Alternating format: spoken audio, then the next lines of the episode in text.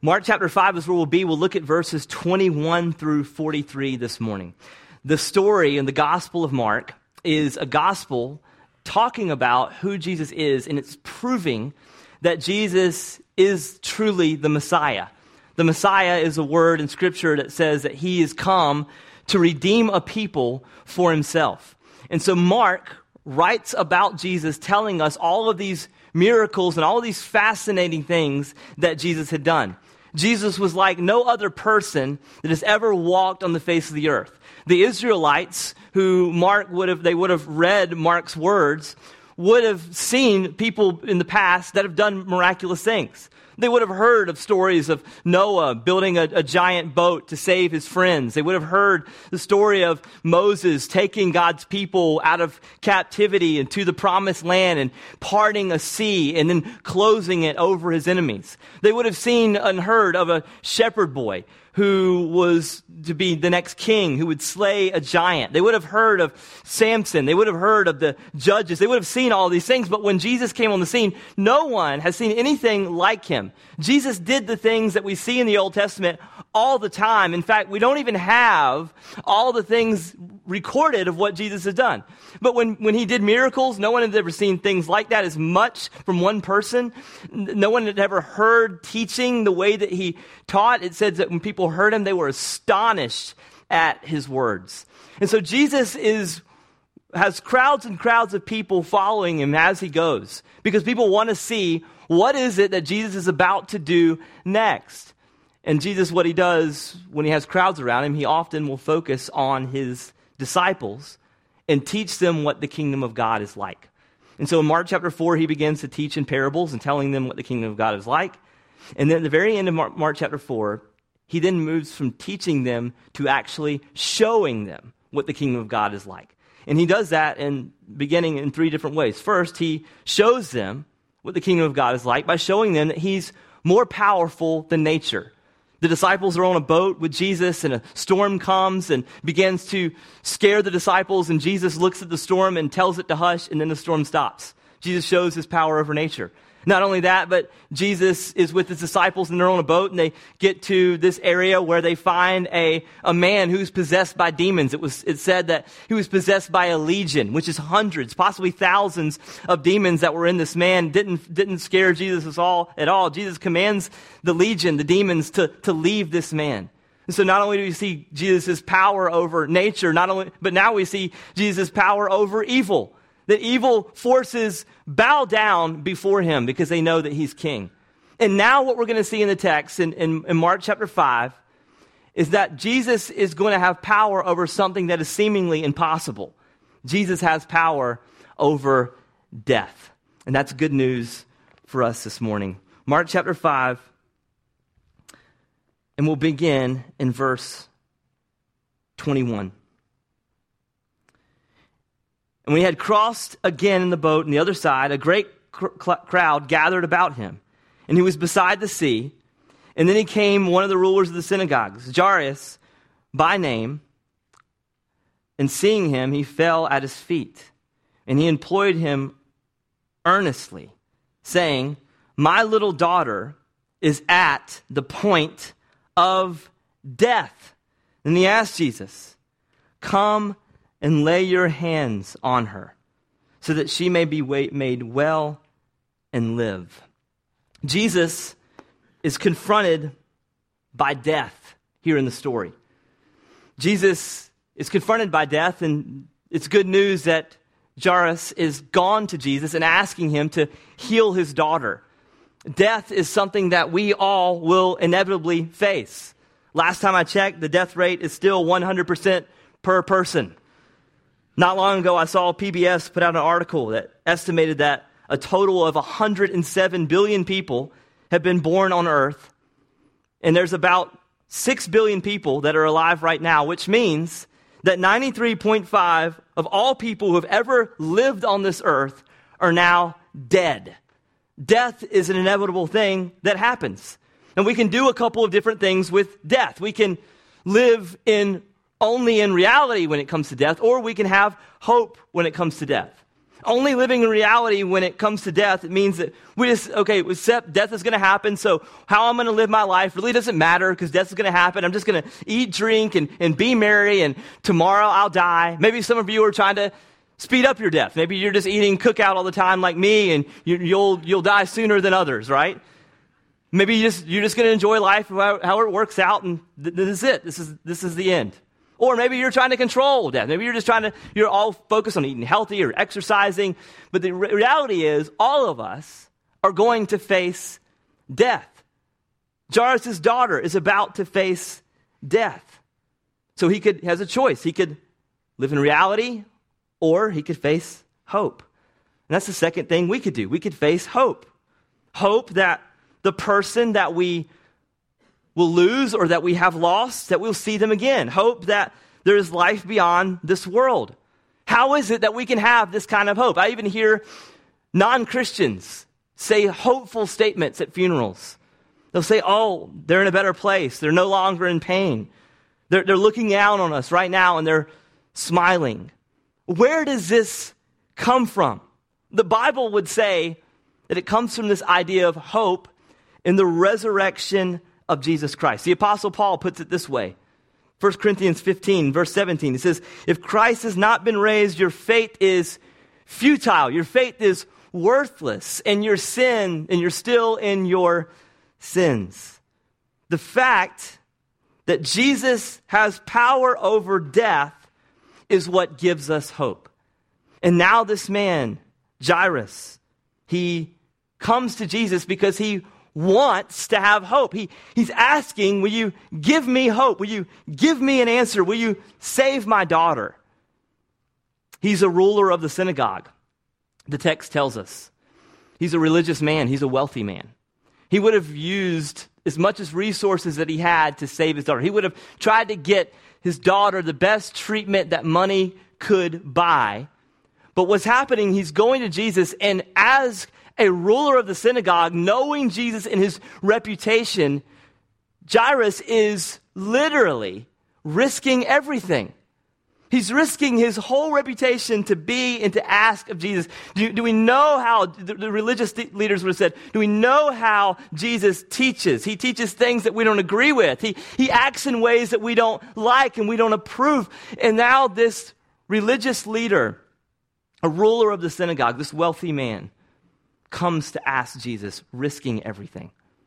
And he's risking everything because he's in a desperate time. And desperate time calls, with, calls for desperate measures. But look at what happens. How does Jesus respond? It says in verse 24, and he went with him, and a great crowd followed him and thronged about him. Now imagine if you're Jairus here, you're pushing, you're with the Lord Jesus, you're pushing through a crowd, you're hoping to get to your daughter who is sick, who could soon die, and you're rushing. Crowds are pressing in on Jesus, and they're rushing to get to the daughter. Aren't crowds the worst when you're in a hurry? I mean, isn't going to the mall during Christmas just demonic? Isn't it awful? This is what they're experiencing together. He's trying to get to Jesus, and it seems like they would be in a hurry, but look at what happens. Verse 25. And there was a woman who had a discharge of blood for 12 years and who had suffered much under many physicians and had spent all that she had and was no better, but rather grew worse. Here's a woman that begins to see Jesus pushing through the crowd with this man who's frantic about his daughter, and she begins to try to get to Jesus. It says that she had a discharge of blood for 12 years. This meant that she had a disease that gave her menstrual irregularity. And the disease, in and of itself, would have been terrible. What would have made this disease actually worse was the fact that to a Jew, she would have been considered ceremonially unclean. She would not be allowed into the temple, or you could use the word into the church, the place of worship, to worship the Lord. She was not allowed to do that because of her ailment. She, no one could touch her No one could shake her hand. No one could hug her. Uh, imagine what this would be like for you. If you were to come here this morning and it was a place that said, hey, we know what's going on in your life. We know how unclean you are. You're not allowed to come in here. You're not allowed to shake our hands. You're not allowed to give us a hug. You're not allowed to interact with us. You have to sit on the outside. This is how this woman would have been treated. Now, thankfully, it's not supposed to be that way when it comes to worship in the Lord's house. The church is a place where people can come and be loved and, and cared for. Let me show you why. Notice the compassion of Jesus. Verse 27. She had heard the reports about Jesus and came up behind him in the crowd. And what did she do? It says she touched his garment. For she said, If I touch even his garments, I will be made well. And immediately the flow of blood dried up, and she felt in her body that she was healed of her disease.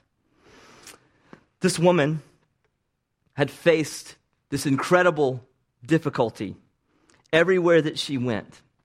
Everywhere that she went, no one could help her. Everywhere that she went, no one could save her. But what happens?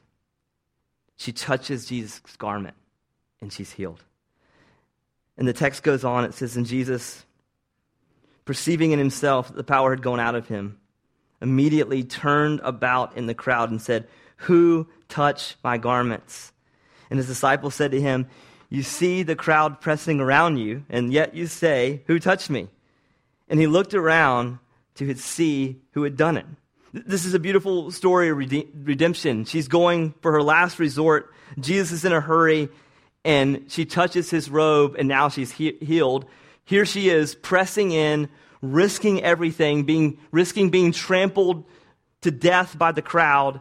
And finally, the tips of her fingers brush the train of Jesus' robe. And I love Jesus' response. He says, Who touched my garments? And the disciples, they're, they're hysterical here because they're like, Hey, we're in a crowd. Somebody, of course, touched your garment, Jesus. Like, what are you thinking? Of course, someone touched your garment. So, why does Jesus ask this? Does Jesus ask this because he actually doesn't know who touched his garments? Of course, he knows. So, why is he asking? Well, he wants this woman to come forward. Look at verse 33. But the woman, knowing what had happened to her, came in fear and trembling and fell down before him and told the whole truth. But look at what he does. He says, Daughter, your faith has made you well. Go in peace and be healed of your disease. This woman came to Jesus and thought that the power leaving Jesus meant that she was going to be rebuked. And what happened is she gets the opposite. What does Jesus call her? He calls her daughter. This is a sweet story because the only time, it's the only time that Jesus uses the phrase daughter on anyone. And he uses it on this woman. He's displaying the, his tenderness to this woman, which means that she's not only healed, but she's also accepted. And he's saying, You're healed, but you're also invited in to my family. Perhaps you're here this morning and you need to see the tenderness of Jesus. Maybe your understanding of God is one that He is harsh. Maybe you believe that you're too unclean or you're too sinful to be loved or to have compassion, especially from your Creator. And you believe that your sin is, is too much for Jesus. Maybe you've even been to a church and where you felt like the, church would be a place that would reject you or escort you out of the building if they knew what was really happening in your life. Some churches are unfortunately like that, but not churches that get the gospel. A church that understands the gospel will apply and show and display the same grace and mercy that Jesus offers. So if this is you this morning and you see yourself in the story and somewhere you resonate with this woman, I just want to tell you that your sin is not too much for Jesus to handle. Your uncleanliness is not too much for Jesus to handle. There's nothing that can make you an outcast of Jesus' forgiveness. Not only that, there's nothing that disqualifies you from becoming, for, being, for Jesus calling you daughter or Jesus calling you son. Nothing will disqualify you from that. I want you to see the compassion of Jesus. I want you also to see in this text, there's a little gospel insight here. She is unclean and she touches Jesus' garment. Now, in Ezekiel, the prophet Ezekiel, I wish I could go there, but because of time and it's Easter Sunday, I won't. But the prophet Ezekiel talks about if someone who is unclean touches the priest's robe, the priest has to get rid of his robe because he would take on the uncleanliness. He would take on what was unclean and he would, he would become unclean. This is exactly what's happening here in the text. This is a picture of that story that Jesus Christ, his garment is touched by a woman who's unclean and he takes on her uncleanliness. You know what that is? That's the gospel. That's what Jesus did for us. Jesus, when he went to the cross, he took on our sin. He took on our uncleanliness, and the wrath of God towards sin was placed on Jesus. Jesus became sin for us. Jesus became unclean for us. Why? So that we would be made clean. That's the gospel. So that we would be called sons, so that we would be called daughters, so that we would be accepted. That's good news. That's good news. And this is the compassion of Jesus. Now, you have this great story, this, this great thing that unfolds the compassion of Jesus toward this woman who's been sick for 12 years, can find no one to heal her, but we have one problem. There's still this guy, Jairus, who has a sick daughter, right? This is still happening in, in, behind us, behind the scenes. He's still trying to push through the crowd with Jesus to get to his daughter. And this woman stops him, and you're wondering, okay, Ben just took a giant rabbit trail here. No, I didn't. Jesus took the rabbit trail. All right, I'm just staying in the text. This is just what happens. But notice what, what, what takes place as Jesus is showing this compassion to this woman who's been sick for 12 years. What takes place? Verse 35. While he was still speaking, there came from the ruler's house some who said, Your daughter is dead. Why trouble the teacher any further? So, if Jesus is a doctor, he seems pretty terrible. Because what had just happened would, would have been a medical malpractice. There's something that doctors practice called triage, meaning that in an emergency situation, you have to prioritize the situation that is most critical. And so, what's more critical here? It's that the, the woman who's been sick for 12 years?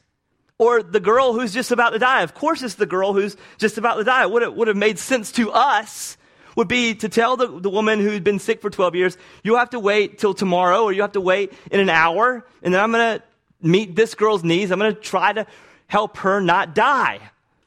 So if you imagine if you're uh, Jairus and you bring your, you're asking Jesus to come and meet your daughter to heal your daughter, wouldn't you be angry? Jesus, you've waited all this time trying to minister to this woman who's been sick for 12 years. She can wait another, she can wait 12 more minutes, right? She can wait at least till tomorrow. Can she, can she just wait a little bit and let you serve and care for and nurture and build up and heal my daughter? Wouldn't you be angry if you, if you were this man? You've put aside everything that would have been your reputation to ask Jesus of this favor and he seemingly lets him down. And this is also often what Jesus does when it comes to death. He's rarely in a hurry when it comes to death. If you remember John's gospel, John tells a story in John 11 of this man named Lazarus who was actually a friend of Jesus. Lazarus has two sisters. They were also friends of Jesus, Mary and Martha. Lazarus becomes sick and Mary and Martha, they tell Jesus, hey, our brother, your friend, the guy that you love, is sick. You've got to come and you've got to heal him.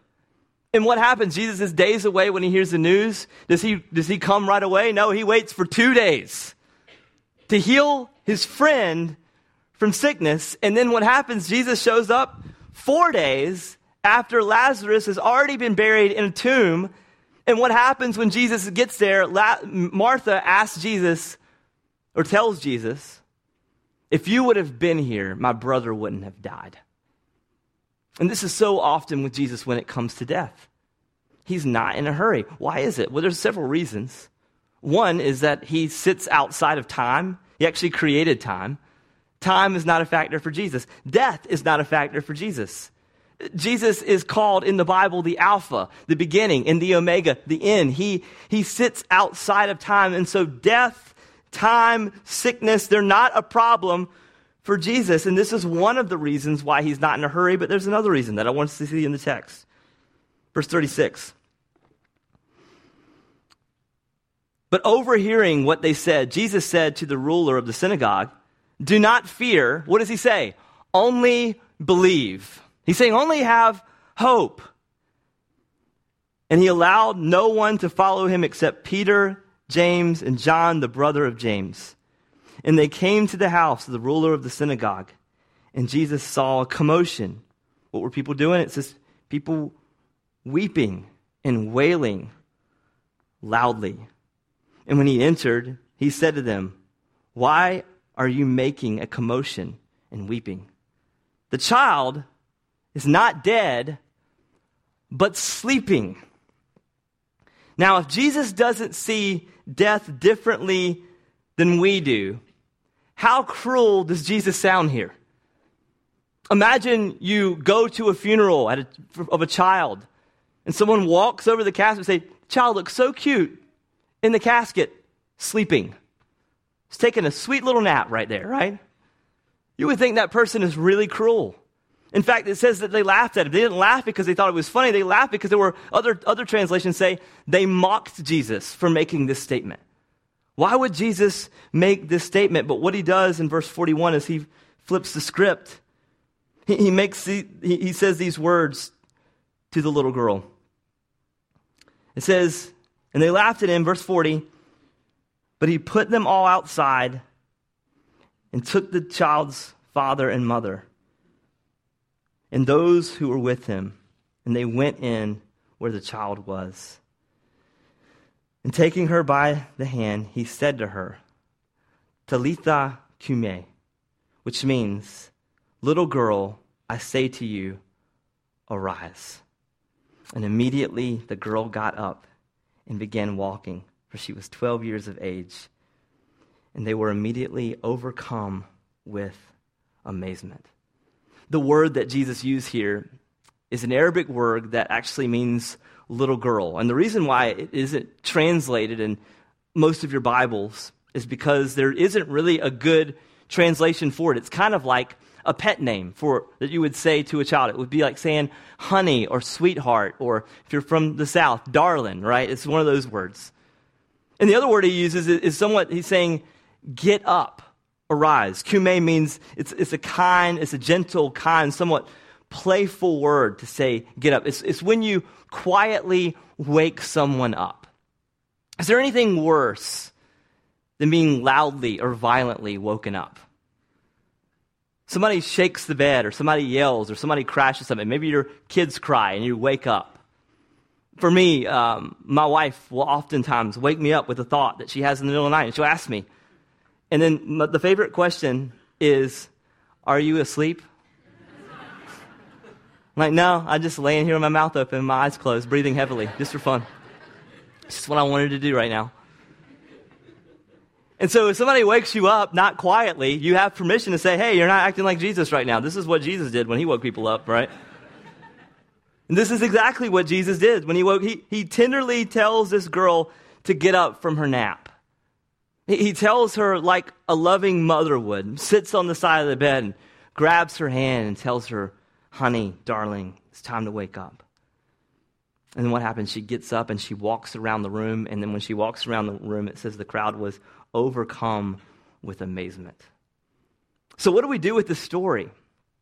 Why does Mark highlight the story? What does it teach us about Jesus? Mark is showing us in this story Jesus' response to death. And I tell you that because I don't want you to think that this, this story is some way a, a, way that we can trick death. Like, okay, if we wait long enough or if we pray hard enough, then we will somehow escape death. No, we, we believe that death is an inevitable thing. every person that Jesus ever rose from the grave, they ended up dying. Every person that Jesus healed died. This little girl eventually died. How do we know that? Any of you know her? She died. She was healed, she was raised from the grave at 12 years old, but she eventually died. So the point of the story is not to escape physical death. The point of the story is to give us a picture of what it means to live in the light of the resurrection. This is why Jesus wasn't in a hurry. To Jesus, resurrecting this little girl was literally waking her up from a short nap. And it's to no mistake that this is why Paul often uses the language when he says someone's dead, he says they've fallen asleep. He says it multiple times in 1 Corinthians 15. In 1 Thessalonians 4, I'll read it, verse 14. He says, For since we believe that Jesus died and rose again, even so, through Jesus, God will bring with him those who have what? Fallen asleep. Those who have taken a nap. And some people will say, well, falling asleep, well, that doesn't mean that you're going to go to a certain place. It means that's it for you. You're done. You're going to fall asleep forever. You're not going to go to heaven or not going to go to hell. There's no place. And they, say, they say it's soul sleep. That's not the language that Paul's using. Paul's not using this language to say, that's it for you. He's actually using this language to say, this is resurrection language. You're going to fall asleep, but it's not going to stay that way forever. You're eventually, you're going to wake up. That, that's why he's saying death, physical death, it's like you falling asleep. But the difference is, in the intent is that you would wake up, and just like this little girl, who's the first person she would have saw? Jesus. So when you physically die, the language that Paul's using, the language that Jesus is using, you wake up, you physically die, but you wake up, and the first face you see is Jesus. And you wake up from a short nap. And this nap that you wake up from is the most refreshing nap that you've ever had. And when you wake up from physical death, if you're a believer in Christ, you will be more refreshed than you've ever been. You'll be more alive than you've ever been. That's the hope that we have in Christ. That's the hope that Paul has when he says those who have fallen asleep, they're going to be with Christ. That's what this little girl, we, we see a little glimpse of or a picture of. This is what it means to, to live and to die in, in light of the resurrection. And so the story doesn't teach us how to escape death. Rather, it tells us how the Lord overcomes death. Not only that, but it doesn't tell us how to escape pain either. Everyone in this story faced tremendous amount of pain. This little girl faced pain before she dies. Her dad faced anxiety and fear and grief uh, and pain before he sees his daughter die. The people in the house, what were they doing when Jesus walks up? They're weeping and they're wailing loudly. Everyone in the story faced tremendous pain. But this pain was short lived, wasn't it? Because when Jesus got there, the agony was momentary. This is what the hope that we have in the resurrection when it comes to our pain, when it comes to our grief, when it comes to our sorrow, when it comes to our sin. Because we live in a world of sin, but this is not our home. And the resurrection gives us that hope. This is why when Paul and Peter, when they write about this world, they call pain and suffering a momentary affliction. Why use that word? Would you ever say that to someone who's suffering? Hey, this is just a momentary affliction. I, have never been to the hospital as a pastor and said, I'm sorry you're going through this. It's momentary. Let's pray. But this is the language that's used in the Bible. Like Paul, like 2 Corinthians 4 17. He says, For this light and momentary affliction is preparing us for an eternal weight of glory beyond all comparison, for we uh, look not to the things that are seen, but the things that are unseen. For the things that are seen are transient, but the things that are unseen are, are what? Eternal. Man, we go through a momentary affliction. Why? Because we want to see Christ again.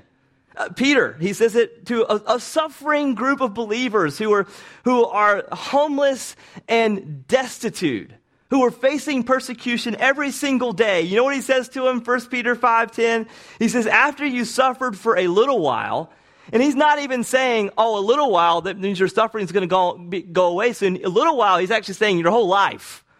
After you face a whole life of suffering, he says, the God of all grace, who has called you into his eternal glory in Christ, will himself restore, confirm, strengthen, and establish you.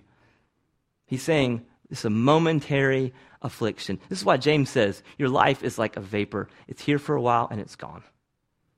And what happens in life? Pain, suffering. Because we live in a world of sin. And we endure that because we have hope. We have hope that Jesus Christ has power over death. That's the hope we have. This is why followers of Jesus in the Bible call it a momentary affliction. It's preparing us for something more. This is why C.S. Lewis asked the question Does not the fact that we yearn for eternity point to the fact that we were created for eternity? In, in the same vein, he, he uses his analogy of a, a, fish. He says a fish doesn't hate water, a, a fish loves water because it lives there. But when, it, when does it start to complain? When you pull it out of the water, it begins to flap. It begins to tell you, hey, I'm not where I'm supposed to be. And so in the same story, he says, if I find in myself a desire which nothing in this world can satisfy, the only logical explanation is that I was made for another world. That's what the resurrection tells us, friends. You weren't made for this world. Physical death is inevitable. Pain is inevitable. And the reason why is because you weren't made for this world. You're in a short, you'll, you'll, have, you'll have a short nap. And all the things that happen before that nap, he says, it's a momentary affliction. Because we live in a world of sin, death, pain are inevitable. But because Jesus has power over, over death, we have something that no one else can have, and that's called hope. Physical death is a short nap, pain is a momentary affliction. And when we finally close our eyes and breathe our last breath, we wake up face to face with the Lord Jesus. And that is our hope. And what gives us this hope is that over 2,000 years ago, Jesus faced pain for us and faced death for us. And by doing so, he absorbed the wrath of God for our sin. His body was bruised and it was crushed. His garments took on our blood and our uncleanliness. And he took those sins to the grave. But the Bible tells us that three days later, the stone rolls away. And that just like this little girl stood up, began to breathe, began to walk, began to speak, our Lord Jesus did the same thing. And just like the response that people saw when a little girl, they said, they wondered in amazement. The disciples, when they saw Jesus, they were amazed. They could not believe it was him. And Jesus began to meet and be with his disciples for 40 days until he ascended to heaven to be with his Father. This is the power of Jesus over death. Jesus conquers death, and that gives us hope. And so here's the implications for us today. If you can remember the story that I mentioned earlier about Lazarus. Similar stories.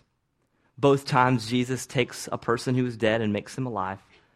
And both times, Jesus takes his sweet time. And you wonder, why is it that Jesus takes his time? And as Martha sees Jesus, she asks, why, why, weren't, why didn't you come sooner? My brother wouldn't have died if you hadn't if you had come sooner, he wouldn't have died. But I love Jesus' response here. Jesus' response is our hope this morning. John 11, verse 25, he says to Martha, I am the resurrection and the life. Whoever believes in me, though he die, yet he shall, what, church? Live. And whoever, and, and, and anyone who lives and believes in me shall never die. And I love what he asks Martha because it's the question I want to ask you today. Do you believe this? And if you believe this this morning, this is the hope that you have. That one day you'll die, and it will be like a short nap, and you'll wake up and you'll be more alive than you've ever had, ever felt in your life. You have no more pain. You have no more sorrow. You have no more sin. And you'll be face to face with the Lord Jesus. That's the hope that you have today. And Jesus told Martha, You can have that hope because I conquered the grave and I rose and conquered Satan, sin, and death on your behalf. And so this morning, my question is Do you believe this? And if you believe this, this is the hope that you have in Christ. Let us pray and let's thank Him this morning. God, we are in all of you today.